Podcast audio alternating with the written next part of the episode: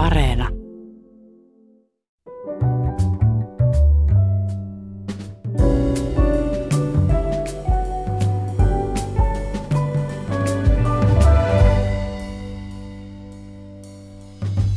Hyvät ihmiset, ruoka on tietysti aina ollut tärkeä asia, mutta näinä outoina aikoina sen merkitys kasvaa entisestään. Kouluruokaa ei tällä hetkellä ole, ravintolat ovat suljettuina, moni meistä on ruvennut kokkaamaan ihan itse pitkästä aikaa tai ensimmäistä kertaa. Toiset elävät kotiin kuljetetulla ravinnolla. Pakko meidän kaikkien on syödä, oliko pandemia tai ei. Suomalaisesta ruuasta, sen mausta, hinnasta, laadusta, alkuperästä ja tulevaisuudesta keskustellaan tänään täällä. Ja vieraanani studiossa on toimittaja Jari Hanska. Hyvää huomenta, tervetuloa. Hyvää huomenta ja kiitoksia. Meidän kanssamme täällä piti istua Helena Puolakkaa, joka on Helsingin Savoin ravintolan keittiömestarina ollut noin vuoden.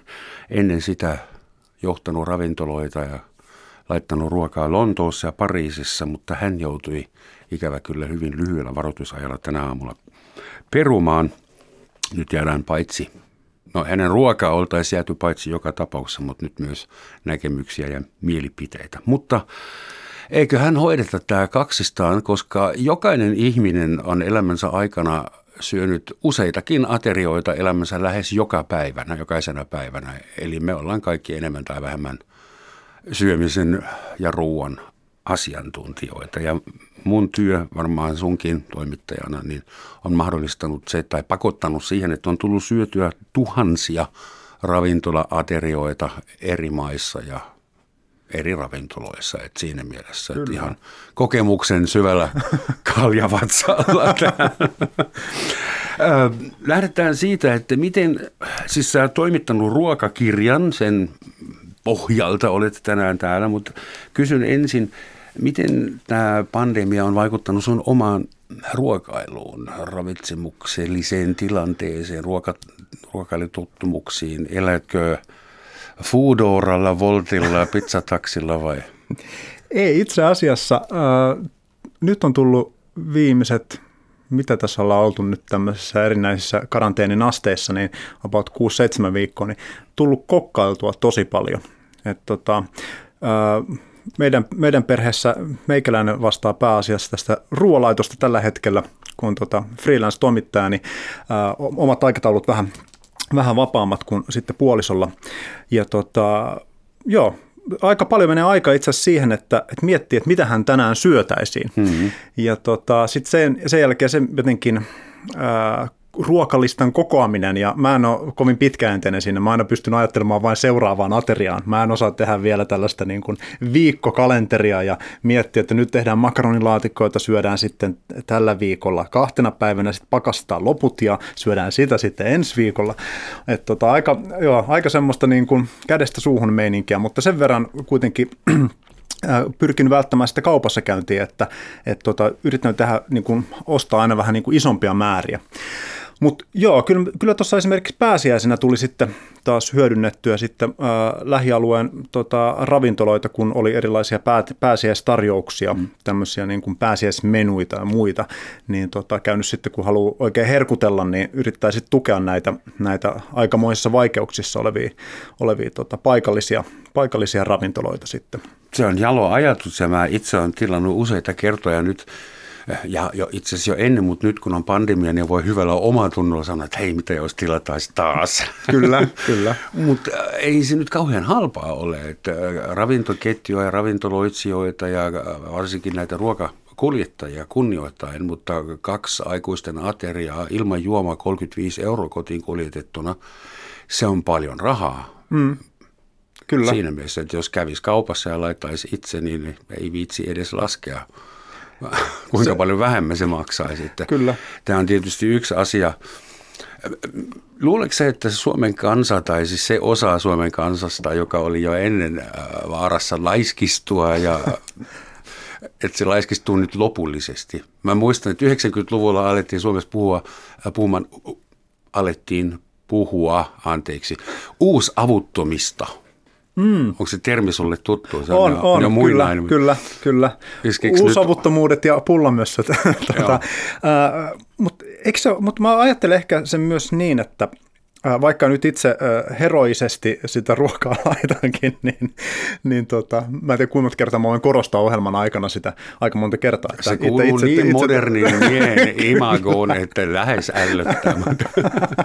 Mutta tämänkin uhalla. Mutta tota, mä silti mä ajattelen niin, että että nimeksi se uusavuttomuus on itse asiassa se, joka pitää meidän kansantalouden rattaat pyörimässä. Että kun ihmiset toteaa, että en, en mä jaksa laittaa ruokaa, että mä tilaan jotain kautta tai mä käyn hakemassa jostain lähiravintolasta, niin se pitää tätä niin kuin, ää, ravi, yhteiskunnan tavallaan ravinnekiertoa pystyä. Niin. Ei ainoastaan ravintoloita, vaan avuttomia osataan olla muillakin aloilla. Kyllä. Erittäin mielenkiintoinen pointsi. Kyllä, että jos me ruvetaan tekemään kaikki itse, niin tässä niin kuin moni ää, yhteiskunnan toiminto niin kuin pysähtyy sitä Sitten meillä on edessä taas vaihtotalous ja päästään rahastakin mm. eroon.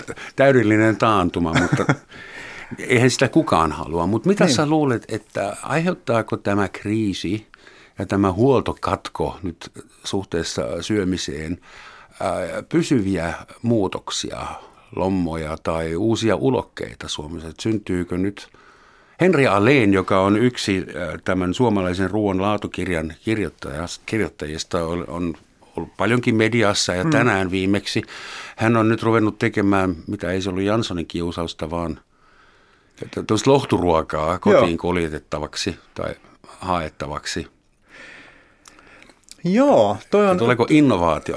No siis sehän tässä on erikoinen tavallaan tämä tilanne, kun kun meillä on näin iso ala, jonka toiminta, eli ravintola, ravintola jonka toiminta on tota, maan hallituksen päätöksellä suurilta osin tota, kielletty, niin se, kyllähän se pakottaa niin kuin keksimään erilaista, erilaista uutta, uutta toimintaa.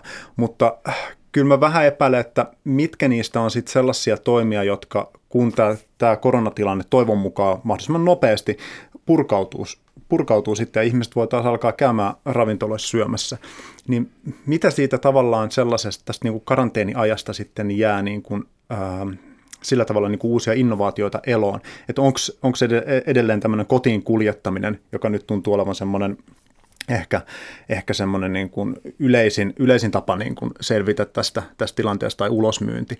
Että tuleeko siihen jotain niin kuin tämmöisiä pysyviä, pysyviä tota noin, niin tällaisia no siihen, rakenteita? Siihenkin pitää olla varaa, mutta tulee mm. esimerkiksi mieleen kouluruokaa että monille mm. lapsille ja monille, jolle tuo työpaikka lounas äh, aika monille aikuisillekin se työpaikka tai laitoslounas on ollut linjastolounas, josta on ollut päivän ainoa äh, lääkärin hyväksymää ateria. Kyllä. Ja muuten syödään sipsejä ja suklaata. Ja... Mä luulen, että tässä tosi monille ihmisille avautuu sen ohella, etenkin varmaan no, lapsiperheessä on tietenkin tämä, että ihmiset havahtunut siihen, että miten valtavan tärkeää työtä, työtä opettajat ja tota, päiväkotien hoitajat tällä hetkellä toi, jatkuvasti tekee. Mm. Et, tota, ja koulun lasten, kokit. Ja koulun kokit, mutta nimenomaan tämä niin kuin, tää ruo, ruokailupuoli ei ole, ei ole vielä ainakaan noussut tämmöisen niin kuin, tota noin, niin, ää, ylist, ylistävän keskusteluun, että, että miten suuri merkitys sillä on, että, että mm-hmm. ihmiset tota, vähintään, tai tavallaan kouluruokailuhan on älyttömän hieno suomalainen innovaatio siinä mielessä, että – että sillä me varmistetaan, että kokonainen sukupolvi sen koulussaolon aikana, aikana tulee saamaan vähintään sen yhden monipuolisen aterian päivässä, mm. mikäli oppilaat sitten myös, myös syövät sen. Köyhillä mutta... vanhemmilla oli mm. hyvä motivaatio lähettää kersat kouluun, koska siellä ne sai lämpimän aterian. Ja eihän, eihän toi tavallaan ole, äh, eihän toi ole välttämättä hirveästi muuttunut, tämä ajatus, että että onko se sitten tietosta, että lähdetään, lähdetään lapset kouluun tänä päivänä, kun se on, se on pakko, että, että lapset tota, noin, täytyy, käydä, täytyy käydä peruskouluun, mutta, ää, mutta kun siinä si, tavallaan sivujuonteena on sisään rakennettuna tämä ajatus siitä, että, että sitten kaikki syövät siellä yhteisen pöydän ääressä siellä mm. koulussa. Ja siinä tavallaan opet, opetellaan, siinä ei, se ei ole pelkästään niin kuin, että kaadetaan oppilaaseen sisään ravintoa, että se jaksaa opiskella, vaan siinä myös äh, tietyllä tapaa opetellaan yhdessä syömistä. Mm-hmm. Ja se voi olla tosi monelle sitten äh, se ainut tilanne, missä päivän aikana pääsee syömään, mu- niin, nimenomaan sosiaalisesti jakaa sen, jakaa sen hetken sitten. Sen verran anekdoottia, kun saksalaisessa koulussa vietettiin nälkäpäivä joskus taannoin, niin koko äh, kouluruokalassa tarjoltiin ainoastaan riisiä Ja lopputulos oli se, että oppilaat oli hyvin närkästyneitä, koska niiden piti omalla viikorahalla käydä ostamassa suklaapatukoita kioskilta sieltä. Eli se nälkäpäivä meni täysin hmm kuuroille korville. Tämän tyyppistä nälkäpäivää mä, mä en muistakaan tuota, omasta, omasta lapsuudesta, vielä, että, että olisi tällä, tällä tavoin. Että, joo. Niin, muista, se oli, sen piti olla muistutus siitä, että muualla mm. pitää olla kiitollinen ja riisistä. Ähm, suomalaisen ruoan laatukirja. Palataan siihen tai aloitetaan nyt sen kanssa. Silloin kun mä tulin Suomeen, niin täällä oli semmoinen ja vielä monta vuotta myöhemmin sitkeästi semmoinen – mä sanoisin harhaluulo olemassa, että meidän elintarvikkeet on maailman puhtaimmat. Suome, suomalainen tomaatti on maailman punaisin suurin piirtein ja maukkain ja eihän se nyt pitänyt silloin paikkansa eikä pidä vieläkään. Mutta mitä sä oot löytänyt tämän työryhmän kanssa suomalaisen ruoan laadusta? Missä se, se piilee? Tota, meillä itse asiassa tämä koko ajatus lähti vähän siitä liikkeelle, että me mä lähdin tekemään alun perin tätä yrittäjä Jarkko Lehtopelon kanssa, jonka kanssa ollaan tehty erinäisiä projekteja aikaisemminkin, ja me puhuttiin Jarkon kanssa moneen otteeseen siitä, että että tota, haluttaisiin tehdä joku projekti koskien suomalaista ruoantuotantoa. Ja suomalaista maataloutta. Ja sitten tämä niin tapa, että, että onko se sitten TV-dokkaria, semmoista pyöriteltiin, tai joku sarja, tai mikä se, niin kun, tai olisiko se joku, jotain tapahtumia tai muuta, niin se eli siinä matkan varrella ja lopulta päädyttiin tähän kirjaprojektiin. Mutta se, mikä, mikä me, mitä, mihin me niin kiinnitettiin huomiota heti alussa, oli se, että, että suomalaisen ruoan laatu on jotenkin ihan niin kuin käsitteen aika semmoinen niin kuin ontto. Et nimenomaan tämä, että suomalainen ruoka on laadukasta, koska se on kotimaista. Piste, joo. Ja että, että yhtäkkiä niin kuin kotimaisuus, että, se, että missä alue, maantieteellisellä alueella tämmöinen niin kuin po, maapallolla tämmöinen pohjoinen alue, että kun se on siellä tuotettu, niin se tekee siitä ää, jostain maagisesta syystä automaattisesti laadukkaan. Ja sehän, ja tämmöinen niin kuin ajatteluhan tarkoittaa sitä, että sillä tasapäistetään että kaikki suomalainen ruoka on yhtä laadukasta. Mm-hmm. Et siinä, siinähän tehdään karhunpalvelus niille tuottajille, jotka oikeasti panostaa siihen niin kuin huomattavan paljon siihen, siihen tota, ruoan, ruoan valmistamiseen ja siihen tota, ä, oman tilan toimintaan ja että ajatellaan vaikka, vaikka sä olet pyrki tekemään mahdollisimman eettisesti tai jotenkin ympäristöystävällisesti mm. tai jotenkin teho, äh, sillä tavalla niin kuin tuottamaan niin kuin ympäristön kannalta tehokkaasti, tehokkaasti sitä ruokaa, niin ää, silloin aletaan niin kuin tasapäistämään turhaan tätä, tätä porukkaa. Ja to, toinen tämmöinen tosi usein toisteltava, jopa tämmöinen myyttinen, myyttinen tota, lausahdus oli, että suomalainen ruoka on laadukasta, koska se on puhdasta. No. Ja se on aika tekninen, tekninen ää, tavallaan tapa lähestyä suomalaista ruokaa. Ää, et me huomattiin aika nopeasti, että, että joo, tämä puhtaus on, se on oikeasti tosi tärkeä asia. Ja ajatellaan vaikka kylmäketjuja ja ää, kylmäketjun toimivuutta, niin sehän on, sehän on näkymätön asia siellä, ää, kun se ruokalautanen ilmestyy sun eteen. Niin se on näkymätön asia niin kauan, kunnes se epäonnistuu. Kunnes se prakaa, joo. Jep. Ja, se, ja, se, ja sen takia sille pitää antaa niin kuin arvonsa. Ja se on niin kuin tärkeää. Ja samoin tämä niin kuin kaikki muu niin kuin puht, ruoan puhtauteen liittyvä ja tämmöiseen tekniseen niin kuin varmuuteen liittyvä. Mutta yhtäkkiä me, me huomattiin, että meiltähän puuttuu kaikki tämmöinen niin kuin esimerkiksi herkullisuuteen liittyvä keskustelu. Ja ajattelin, että sitä olisi niin kuin myös kiva nostaa, tai muita tällaisia laatukriteereitä, jotka nyt tai sitten niin kuin lähitulevaisuudessa tulee olemaan niin kuin, ää, enemmän keskustelussa. Mm. Niin me lähdettiin niin kuin sitä kautta tätä purkamaan.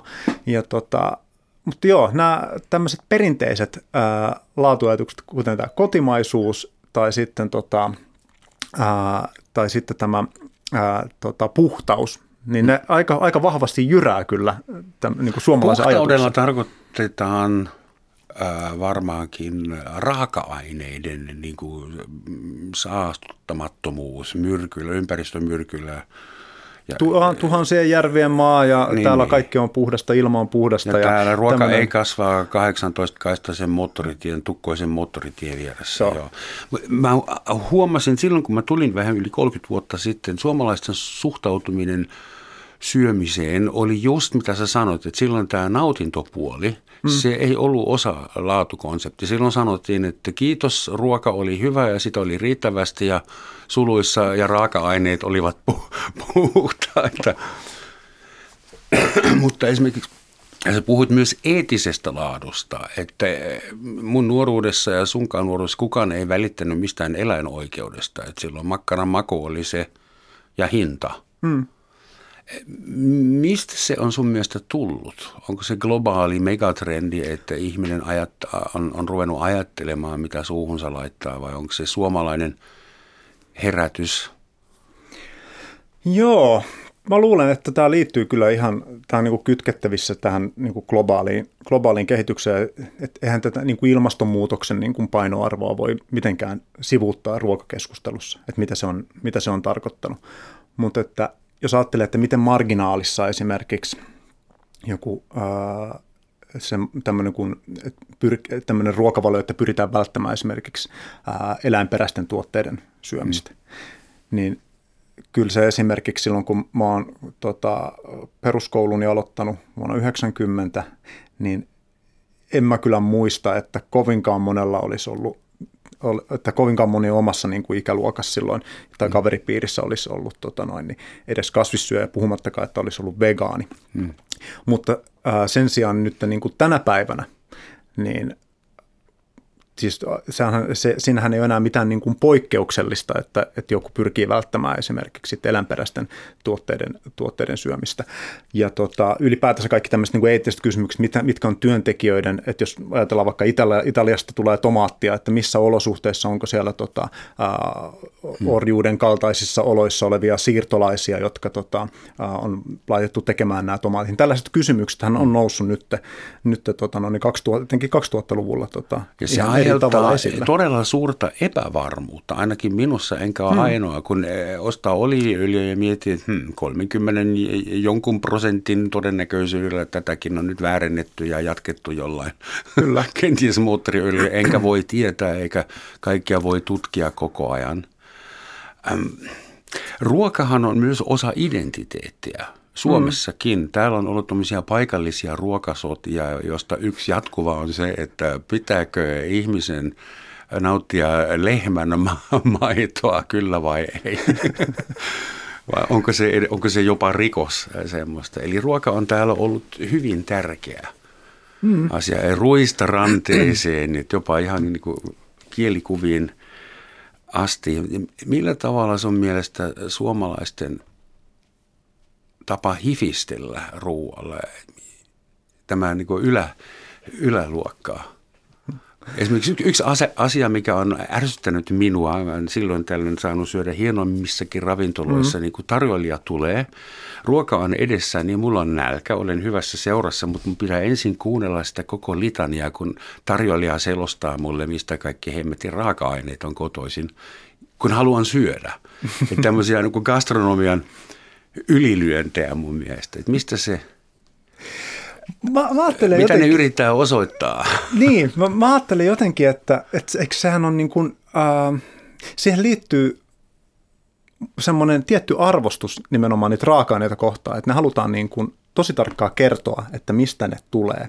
Ja pyst- monessa, monessa paikassa kerrotaan myös, että, että, tota, että ihan niin kuin tarkkaan, että kenen tilalta, että mistä tämä on tullut ja näin poispäin, koska Ää, tota, no esimerkiksi Alenin, Alenin Henkka tässä meidän, meidän tota kirjassa kertoo just tästä tota, omista tavalla, että millä tavalla, tavalla hän valikoi niitä ää, ruokia, mitä, mitä sitten, tai niitä raaka-aineita, mistä mm. tekee, tekee tota, noin, niin ruokaa sitten asiakkaille, niin ää, kuvaa mun mielestä kyllä hyvin esimerkiksi, että et on, et mistä tilalta hän niin kuin valitsee tota noin, possun, mm. jotta se on tietyllä tavalla kasvatettua että se ei ole niin kuin, tämmöisen niin kuin tehotuotannon lopputulos, jossa tota, pyritään mahdollisimman nopeasti vaan tuottaa mahdollisimman suuri kilomäärä myytävää tavaraa, vaan että haluaa, että, siinä on niin kuin, että se on Toki rauhassa mä arvostan, ja... että ruoka, ravintoketjusta tehdään niin transparentti, mm.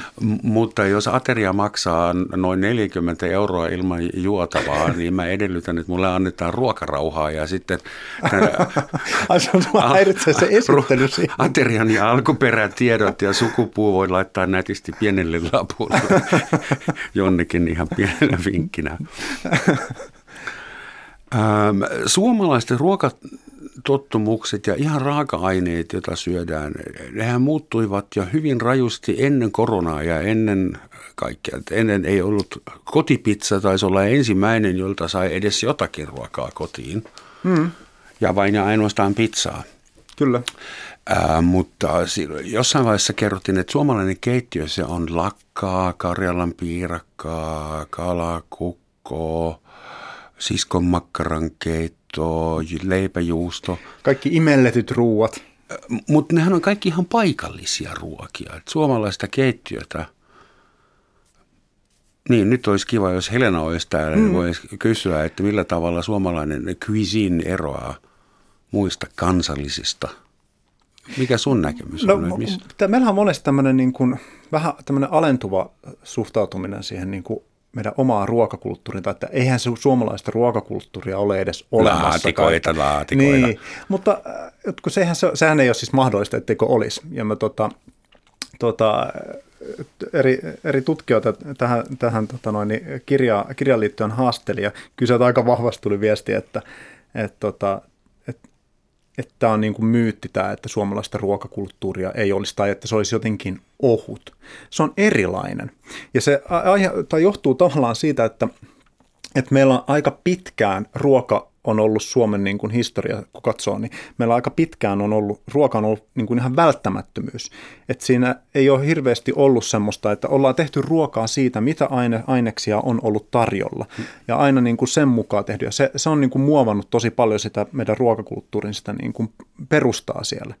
Ja sitten toi, jonkun, esimerkiksi niin kuin toisen maailmansodan jälkeen, kun al, alkanut sitten tämmöinen niin puhua niin kuin teollisesta mittakaavasta, alkaa syntyä tota, ää, tätä niin kuin ruokaketjun niin kuin, ja kaikkea tehostamista ja ää, ajattele vaikka saarioisten maksalaatikkoja ja muita tällaisia valmisruokia. Mistä se jotka... Virtanen saikaan Nobelin? Lannoitti. kyllä, kyllä. Mutta tota, et, että näähän on niin kuin vaikuttanut siihen, että, että mikä se meidän niin kuin pohja on siellä, mihin me aina, että nimenomaan sitten otetaan nämä Karjalan piirakat ja että se on se meidän niin kuin ruokakulttuurin semmoinen mm. niin kuin pohja. Mutta kun meidän pitää kuitenkin, eihän ruokakulttuuri on mikään semmoinen niin kuin johonkin vuosikymmeneen tai vuosisataan pysäytetty tilanne, jota sitten jossain niin kuin museoidaan ja tuodaan aina tota, noin, esimerkiksi jouluna sitten pöytään semmoisessa lasikuvun alta paljastetaan semmoisen niin kuin, ää, täm, niin kuin ajalta ja ajan vaikutuksesta ja kaikki ympäröivästä maailmasta suojattu joku ruokakulttuuri tuotaisiin silloin aina esille, mm. vaan sehän elää koko ajan siinä tässä samalla kun me elämme. Mm. Että tavallaan niin kuin klassikotkin esimerkiksi niin kuin uudistuu ja muuttuu sitä mukaan, kun uudet sukupolvet ottaa ne, tota, ottaa ne haltuun. Mutta nyt mainostaa tätä, että mä, tota, mä itse aloitin juuri kokeilun siis tässä korona-aikana, koska niin moni muukin on aloittanut leipäjuuri kokeilut ja tota, kasvattanut oman juuren ja nyt tehnyt sitten omia leipiä. Ja mä tiedän, että mun isovanhemmat on niin kuin tehnyt tätä, että on niin kuin, juuresta, juuresta nimenomaan tehnyt omaa leipää. Ja Eikö ei, leipäjuuri on semmoinen, jolla voi hifistellä ihan kunnolla? Se, siis se on aivan... Niin 200 joo, mä, vuotta antaa eteenpäin seuraavalle sukupolvelle. Kyllä, ja... mä, sain, mä sain juuri tätä, tätä aihetta koskevan kirjan, kirjan lahjaksi tota, no, niin, puolisolta ja ää, tota, ehkä siinä oli myös sellainen vinkki, että, että voit näitä, näitä sourdough-leipiä ja mm. muita, muita herkkuja nyt sitten valmistaa, mutta Uh, mutta että sehän on niin kuin osa sitä, että me otetaan yhtäkkiä niin kuin uudet sukupolvet ottaa käyttöön jonkun tämmöisen niin kuin, niin kuin juurileivonnan ja alkaa sitten uh, tekemään niin kuin oman, näköisiä, oman mm. näköisiä tuotteita sitten sen pohjalta. Mutta se sitten seuraavaksi tuotteistetaan ja se ilmestyy pikapakkauksena jonkun kaupan hyllylle, että – mutta itse asiassa... Le, leipäjuuri for dummies, for, for me. Mutta se leipäjuuri ja, ja sillä leivonta on itse asiassa, äh, se on kaikkea sitä vastaan, koska sitä ei voi niin kuin nopeuttaa sitä prosessia. Mm-hmm. Onko se vähän niin kuin puutarhurointi keittiössä? On, on, se on. Se on, se on Sen niin, buddhismi. Se, sitä se on, sitä se on. Mä katson mieluummin, kun maali kuivuu, se rauhoittaa minua. Mun olisi pitänyt tuoda sulle tuota maistiaisiksi vehnäspelttileipää. Tilasto on varmaan vielä varovainen tässä vaiheessa, mutta joku on jo tehnyt semmoisen havainnon, että kotimaisen ruoan kysyntä on lisääntynyt koronaepidemian aikana 10 prosenttia. Ja okay. on ollut kaikenlaisia keskusteluja. Huoltovarmuus on päivän mm. sana ja pitää olla riittävästi maskeja kaikille ja, ja me vakuutetaan jo, että kyllä ruoka riittää. Että tuleeko tässä, arvostetaanko me tämän jälkeen – ruokaa enemmän. Mä toivon niin. Mä toivon...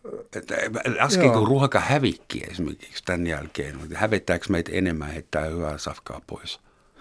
Aivan varmasti.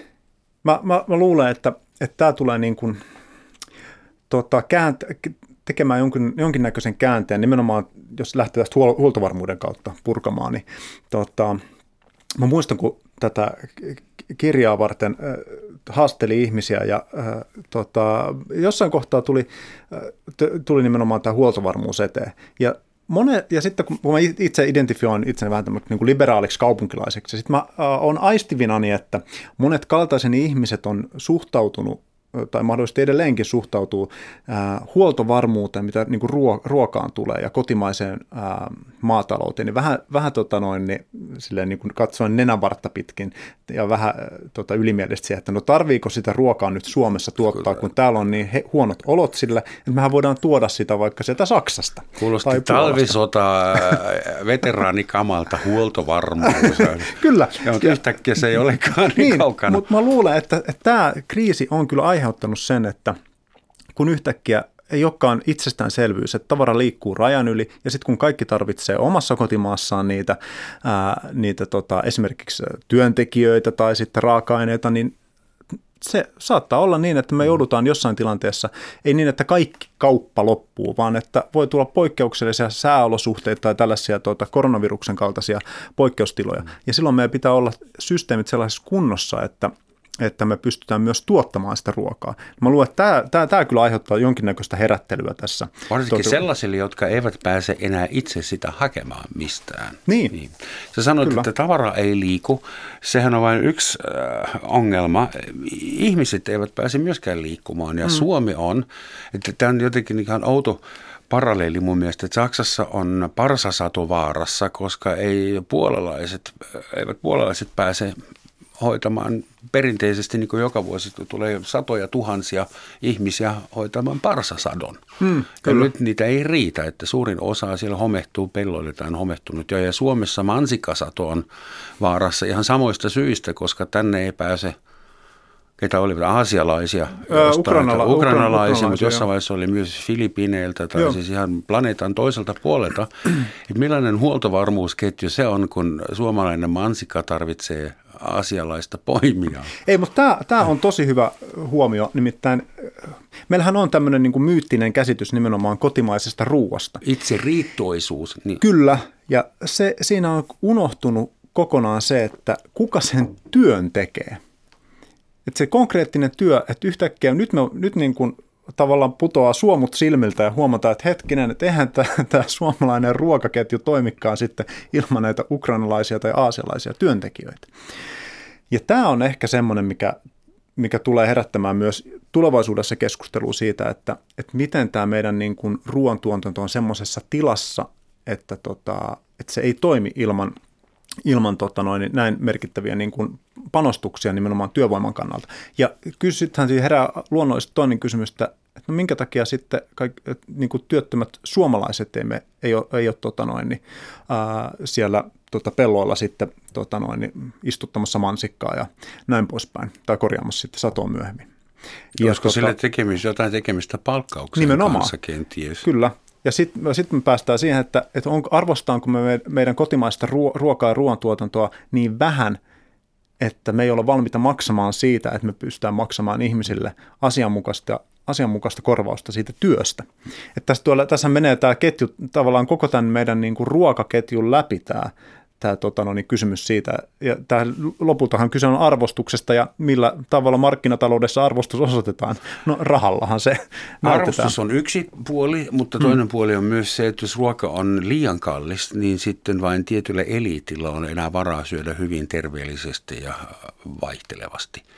Hyvät ihmiset, tähän saumaan muistutaan teitä ja kenties itseänikin siitä, että tämä on Yle Radio 1 Roman Satsin maamikirja suora lähetys, jossa tänään keskustellaan suomalaisen ruoan laadusta, mausta, hinnasta, alkuperästä, tulevaisuudesta ja vieraanani on suomalaisen ruoan laatukirjan toimittanut toimittajakollegani Jari Hanska. Ennakotiedoista poiketen Helena Puolakka ei ole tänään täällä. Hän joutui ikävä kyllä hyvin lyhyellä varoitusajalla perumaan. Ää, niin, ruoan todellinen hinta. Kaikki mun ystävät, jotka ovat tämän pitkän, aika, pitkän aikana käynyt Suomessa, aina sama valitusvirsi ja varmaan olette itse nähnyt ulkomaalaisia suomalaisessa ruoakaupassa. Did you see those prices? It's incredible. Että suomalaisen ruoan hintataso ihan tavallisessa ruokakaupassa saa lähes kaikkien karvat pystyyn. Norjalainen varmaan viihtyy suomalaisessa ruokakaupassa ehkä. Kuinka paljon sun mielestä siitä on ilmaa?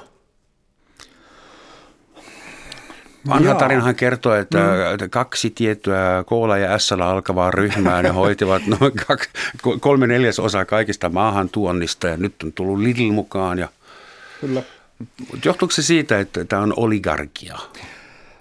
Joo, meidän koko tämä niin kuin ruoka, jos halutaan niin kuin ruokataloutta tai tällaista niin kuin ruokayhteiskuntaa, niin kyllähän siinä on ongelma se, että meillä on etenkin sen kaupan portaassa, meillä on aivan äärimmäisen keskittynyt tämä kauppa.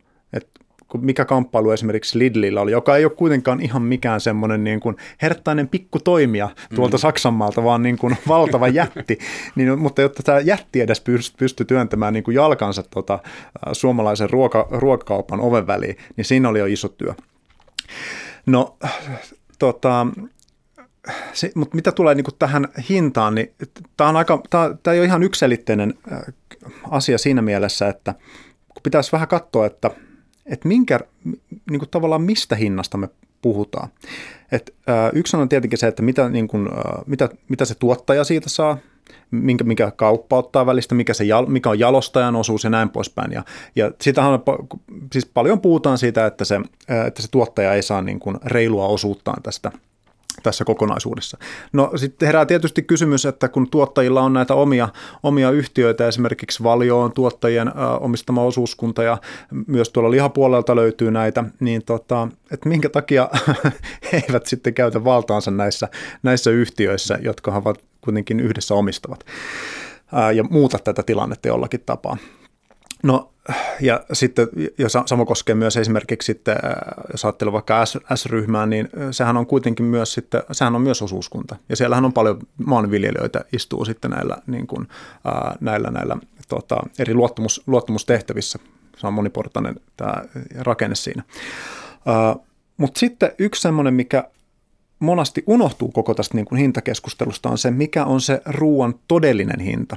Jos me ajatellaan vaikkapa – vaikkapa jotain tota, possun, possun pihviä, mikä on tuolla kaupassa myynnissä, niin näkyykö siinä hinnassa, jos on vaikka sanotaan, että 6 euroa tota noin, kilo, mm. että, on niin kuin, että nyt on halpaa, halpaa possua tässä, niin tota, näkyykö siinä se todellinen todellinen hinta, mikä, minkä se lihan tuottaminen esimerkiksi on aiheuttanut sitten koko yhteiskunnalle ja ympäristölle, mitkä ne vaikutukset on vesistöihin ja näin poispäin. Että onko näitä niin kuin kaikkia Miten sä, vaikutuksia? Mihin sä vedät sen viivan? 25 vuotta mm. myöhemmin pitää tehdä sillä paikalla, missä se sikala seisoi, maansiirto, koska se maa on pahasti saastunut.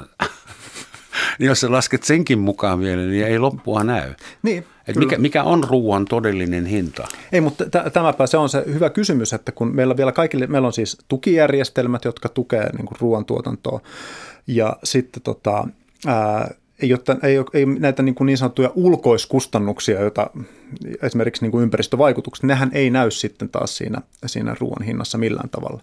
Et jos meillä esimerkiksi olisi sitten, tämä liittyy itse asiassa myös tähän huoltovarmuuteen, mutta jos ajatellaan, että meidän on niin kuin tarvetta tuottaa ihmisille proteiinia. Ja sittenhän kannattaa katsoa, että mikä on niin kuin tehokkain tapa ja paras tapa tota, tuottajan, kuluttajan ja ympäristön kannalta tuottaa se proteiini.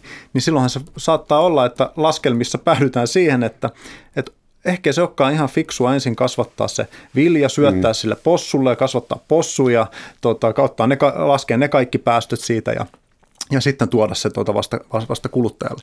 Et tässä on, niin kuin, tässä on, tota, äh, joo, tässä on paljon ongelmia siinä, että millä tavalla me ylipäätänsä määritellään sitä, että mikä se äh, ruoan oikea hinta pitäisi olla. Ja että mitkä asiat me otetaan mukaan siihen niin kuin hintalappuun. Niin, ja sitten sen, sen purkin nelivärinen painotus ja paperirullan kuljetus ympäri puoli planeeta ennen kuin se päätyy takaisin Suomeen hmm. mahdollisesti. Kun sä puhut proteiinisaannista, että jos tieteellisesti mietitään millä 8,5 miljardia voidaan ruokia, niin hyönteiset tulee totta kai heti aina mukaan. Ja monissa muissa kulttuureissa on syöty hyönteisiä perinteisesti jo tuhansia vuosia. Suomeen tuotiin vähän aikaa sitten, tuli se piti tulla kunnon hyönteisaalto, mutta se jotenkin lopahti kuin kanan lento. Meille tuotiin mm. kotiin yksi sirkaleipä ja mä en siihen koskenut, vaikka se oli, ou, se oli outo se, hyvä kun mainitsit sirkkaleivän, se oli outo siis sisäänheittotuote. ja muutama muukaan, että ei täällä mutta minkä takia siinä haluttiin työntää proteiinia tuotteeseen, jossa sitä ei niin kuin normaalisti ole? Että eihän sun, eihän sun leivässä... Yrit, yritti siedättää kansaa mm. hyönteissyöntiä varten, mutta mm. ainakaan se, se pilotti ei kauheasti mm. juurtunut. Mutta, joo, se, se, on, se, on, joo, se on totta. Se tota, näitähän eri, erityyppisiä kokeiluja on, ja se on mun mielestä hyvä, että mitä enemmän ja mitä kirjavammin Suomessa niin kuin myös, myös kokeillaan sitten erilaisia tapoja, niin se, se on ainoastaan positiivinen asia. Mutta tota, kyllä, jos, jos katsoo nyt tällä hetkellä, niin kyllähän kaikki kasvisproteiinit esimerkiksi alkaa niin kuin lyödä aika lailla läpi. Et meillä on, aika, meillä on niin kuin ihan varten otettavia vaihtoehtoja, jos, ei, jos haluaa niin kuin, tuota, vaihtaa lihapullat tuota, kasvispyöryköihin, niin se, se on, niin kuin, se on Seuraava journalisti kertoo sulle juurta jaksaen, miten paljon äh, ympäristöä tuhoaa soijan kasvatus. Ja palmuöljy on jo nyt mustalla listalla, mutta sehän on, alkaa olla suht sama, mitä me syödään. Me tuotetaan sitä li- väärällä tavalla, teollisella tavalla ja – Joo, ja toi, pieni eliitti harrastaa hifistelyä puhtailla raaka-aineilla toi, ja bio, biosfääreillä. to, toi on ihan totta, että se on oleellinen kysymys on se, että miten se tuotetaan. Ja tota, me Suomessa esimerkiksi, niin me pystytään kyllä tuottamaan hyvin puhtaasti ää, ja nimenomaan kun puhutaan, siis puhutaan regeneratiivisesta maataloudesta, eli tämmöistä niin uudistavasta maataloudesta, niin sen menetelmään pystytään kyllä tuottamaan, tuottamaan kasviproteiinia aivan, aivan hyvin ja niin, että se vielä kaiken lisäksi sitoo hiiltä, hiiltä ilmakehästä, että me pystytään tekemään niin kuin tavallaan ympäristön kannalta palvelus sillä, että me tuotetaan, tuotetaan tota noin, kotimaassa, kotimaassa esimerkiksi kauraa tai muita, muita tota noin, tai härkäpapua ja muita, muita tota noin, tuotteita. Et se on ihan mahdollista. Ei meidän, ei meidän, ei meidän pakko äh, raahata tota, esimerkiksi soijaa ympäri maailmaa, maailmaan tota noin, äh, Suomeen. Et, et, niin kun, oleellista on se, että millä tavalla, millä tavalla se ruoka tuotetaan. Ja jos se tehdään niin kuin kestävästi ja niin, että, että tota, pidetään huolta ravinnekierroista ja siitä, että se maaperät on hyvässä kasvukunnossa, niin se, se on siis mahdollista tehdä sillä tavalla, että, että meillä myös koko se ympäristön se monimuotoisuus siinä, siinä tota noin, elpyy. Puhutaan vielä ravintoloista. Hmm. Ravintola-alan liikevaihdosta ja katteista ruoka on yksi osa – Kyllä. Alkoholijuomat ja alkoholittomat juomat ovat toinen ja mä veikkaisin, tältä istumalta saatan olla dramaattisesti väärässä taas, että se kate on isompi juomapuolella kuin ruokapuolella. Että kolmella myydyllä kaljalla tienaa enemmän kuin yhdellä myydyllä aterialla. Mm.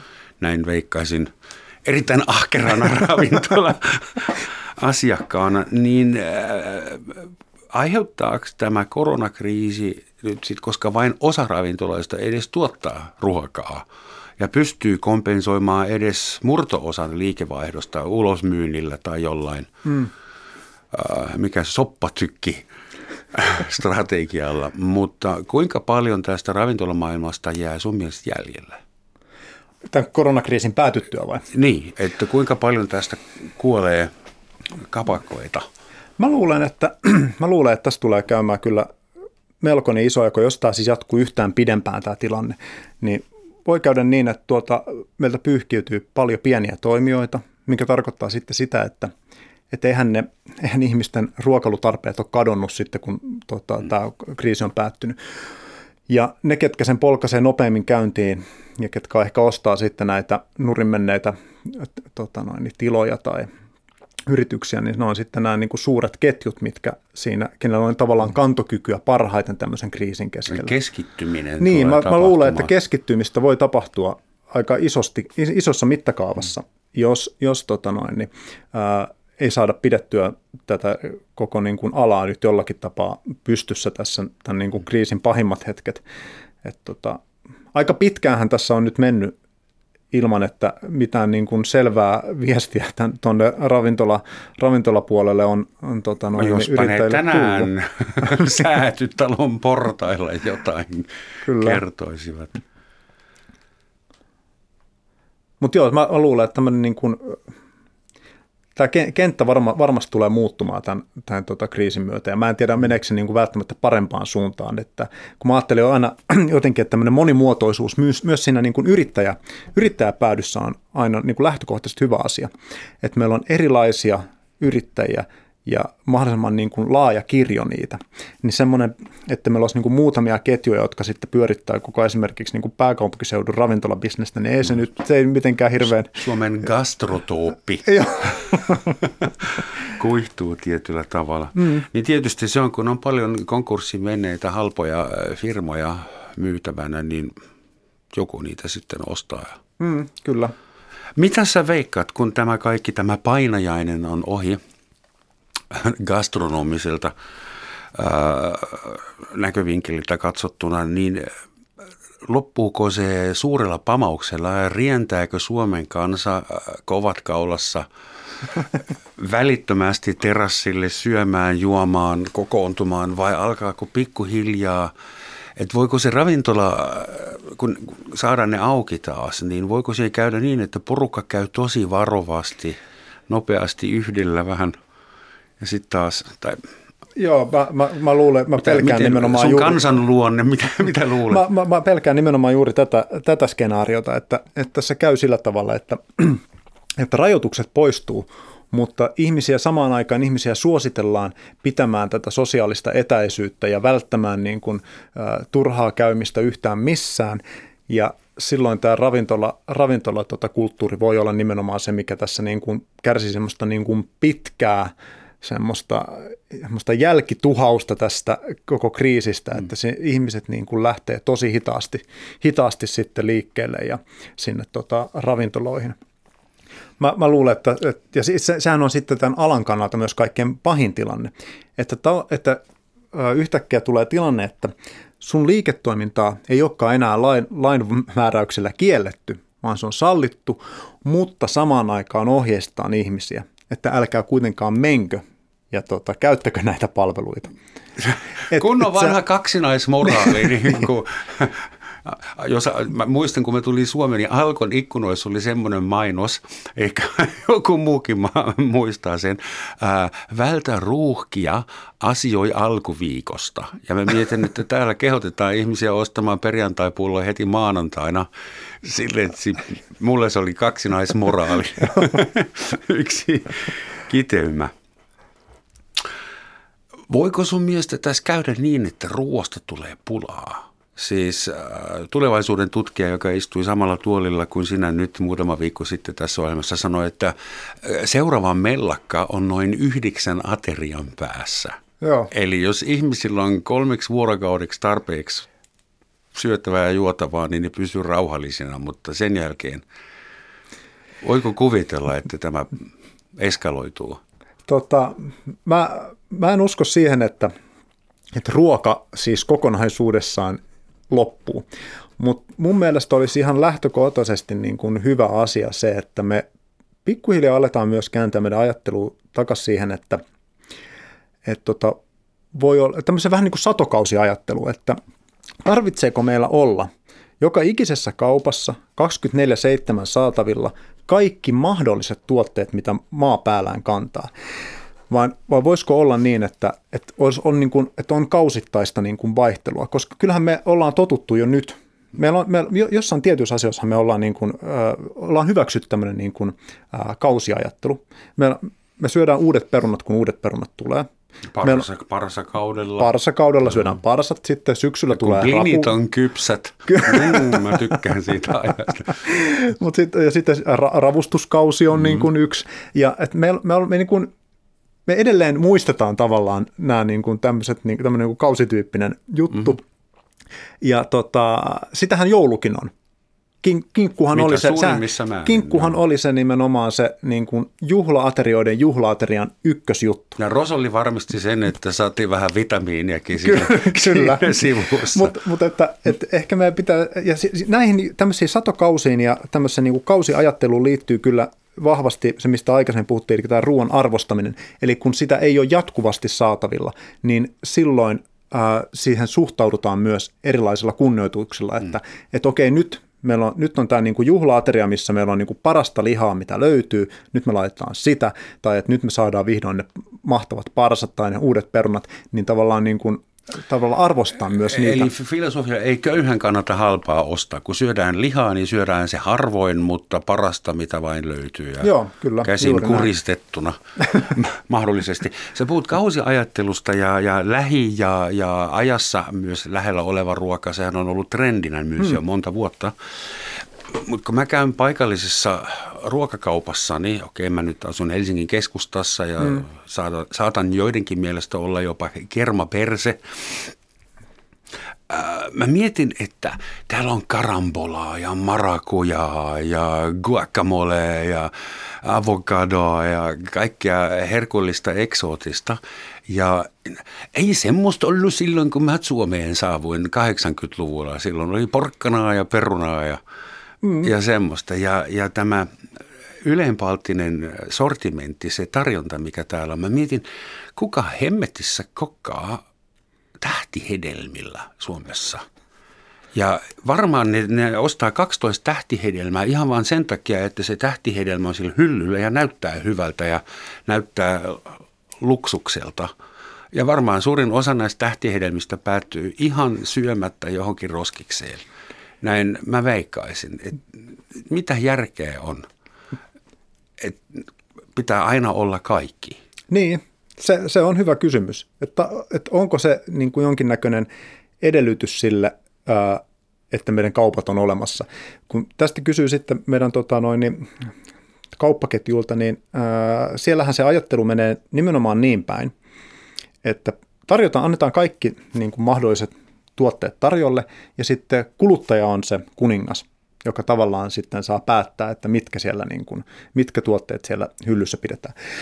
Meillä Suomessa on tosi, tosi vähän tämmöistä kokemusta tämmöisellä äh, englanninkielinen termi on choice editing.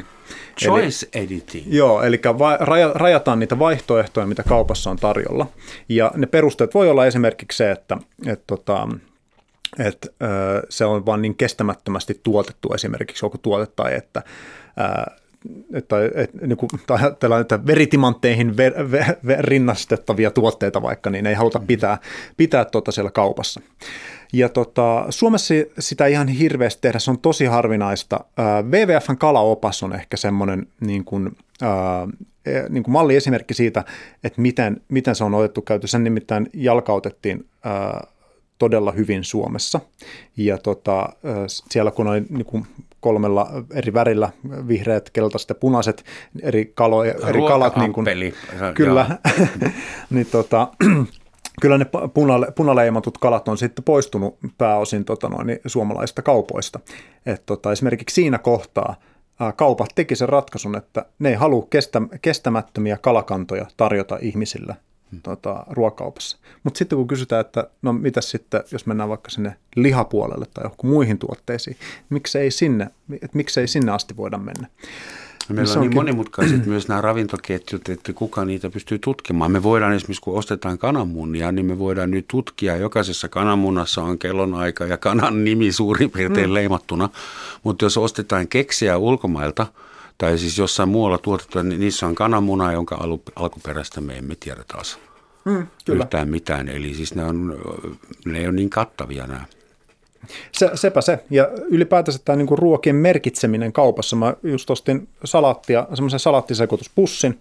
Mä katsoin, että hai, tämmöinen suomalainen sala, salaattisekoituspussi. Ja sitten siinä oli, mä en muista oliko kyseessä, mun menee nämä lippumerkinnät väärin tai niinku sekaisin, kun niitä on niin monta, kun on joutsenlippua ja avainlippua. Joutsen niin, tota, niin, tota, toinen näistä merkinnöistä oli siinä pussissa. Ja tota, sitten mä katsoin, että mistä se salaatti tulee, niin se tuli, ää, ne raaka-aineet tuli Espanjasta ja Italiasta muistaakseni. Mutta se oli pakattu Suomessa, niin siihen laitettiin se tota noin, niin suomalaista työtä, no niin. työntekoa osoittava merkki. Ja nyt jos me ajatellaan, että sit se työvoima on tuotu, tuotu Ukrainasta, niin mikä siinä on oikeastaan suomalaista siinä, siinä tota noin, niin muovipussissa olevassa salaatissa? Suomalainen osuus on se, mikä meidän ruoansulatusjärjestelmässä tapahtuu. Vielä yksi pointti. Nyt kun kotiin tuotu ruoka näyttelee paljon suurempaa roolia mm. ihmisten elämässä, niin äh, ehkä olisi aika arvostaa näitä lähes näkymättömiä äänettömiä enkeleitä, jotka eri polkupyörä, omalla polkupyörällä jonkun ison firman reppuselässä tuovat sitä ruokaa. Että viime mm. aikoina on avannut Helsingissä ainakin on ollut semmoisia semmoisia tarroja, että kukaan ei korvaa ä, ruokakuskin onnettomuustapauksessa mitään sairaalakuluja ja semmoista. Että olisiko nyt aikaa heidän järjestäytyä, organisoitua? AY-liike pystyyn. Mutta tässä on niinku tämmöinen ajatus, että me saadaan halvalla to- toimitettua ruokaa ihmisille kotiin, kun ei tarvitse maksaa kaikkea näitä työnantajavelvoitteita. Siinähän, siitähän siinä se bisneshän perustuu tavallaan näillä ruo- ruokatoimitusfirmoilla siihen, että, että tai siis loppujen lopuksi on kyse siitä, kun he eivät itse palkkaa niitä, nämä, nämä polkupyörää tai autolla kulkevat tota, usein, usein tota noin, niin, maahanmuuttajataustaiset, jotka sitten joutuu tota noin, niin enkäsipitimikseen näitä, näitä töitä mm. tekemään, niin tota, itse kantavat tota, sen riskin siitä, että keikkaa riittää ja tota, on joutuu itse vastaamaan myös omasta niin kuin eläketurvastaan, mikäli sitä... Maksaa sakot, jos auto on väärässä paikassa. Että tavallaan ne, että siinä on niin kuin siirretty ö, aika iso osa siitä riskistä, niin kuin bisneksen riskistä mm. sinne työntekijälle. Ja tämä on kyllä ihan semmoinen, niin kuin, tämä, ei, tämä ei liity pelkästään nyt näihin niin kuin, äh, ruokalähetteihin, äh, vaan ylipäätänsä siihen, että että tota, kuinka paljon me halutaan niin kuin suomalaisessa yhteiskunnassa tavallaan siirtää sitä yrittäjän riskiä mm. sinne työntekijälle.